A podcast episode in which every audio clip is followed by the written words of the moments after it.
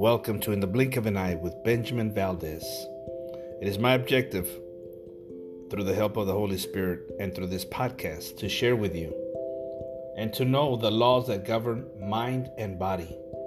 Train and discipline the mind. You see, it is the duty of every person for his own sake and for the sake of humanity to inform himself in regard to the laws of life and conscientiously to obey them. All need to become acquainted with that most wonderful of all organisms, the human body. They should understand the functions of the various organs and the dependence upon one another for the healthy action of all. They should study the influence of the mind upon the body and of the body upon the mind and the laws by which they are governed. Train and discipline the mind.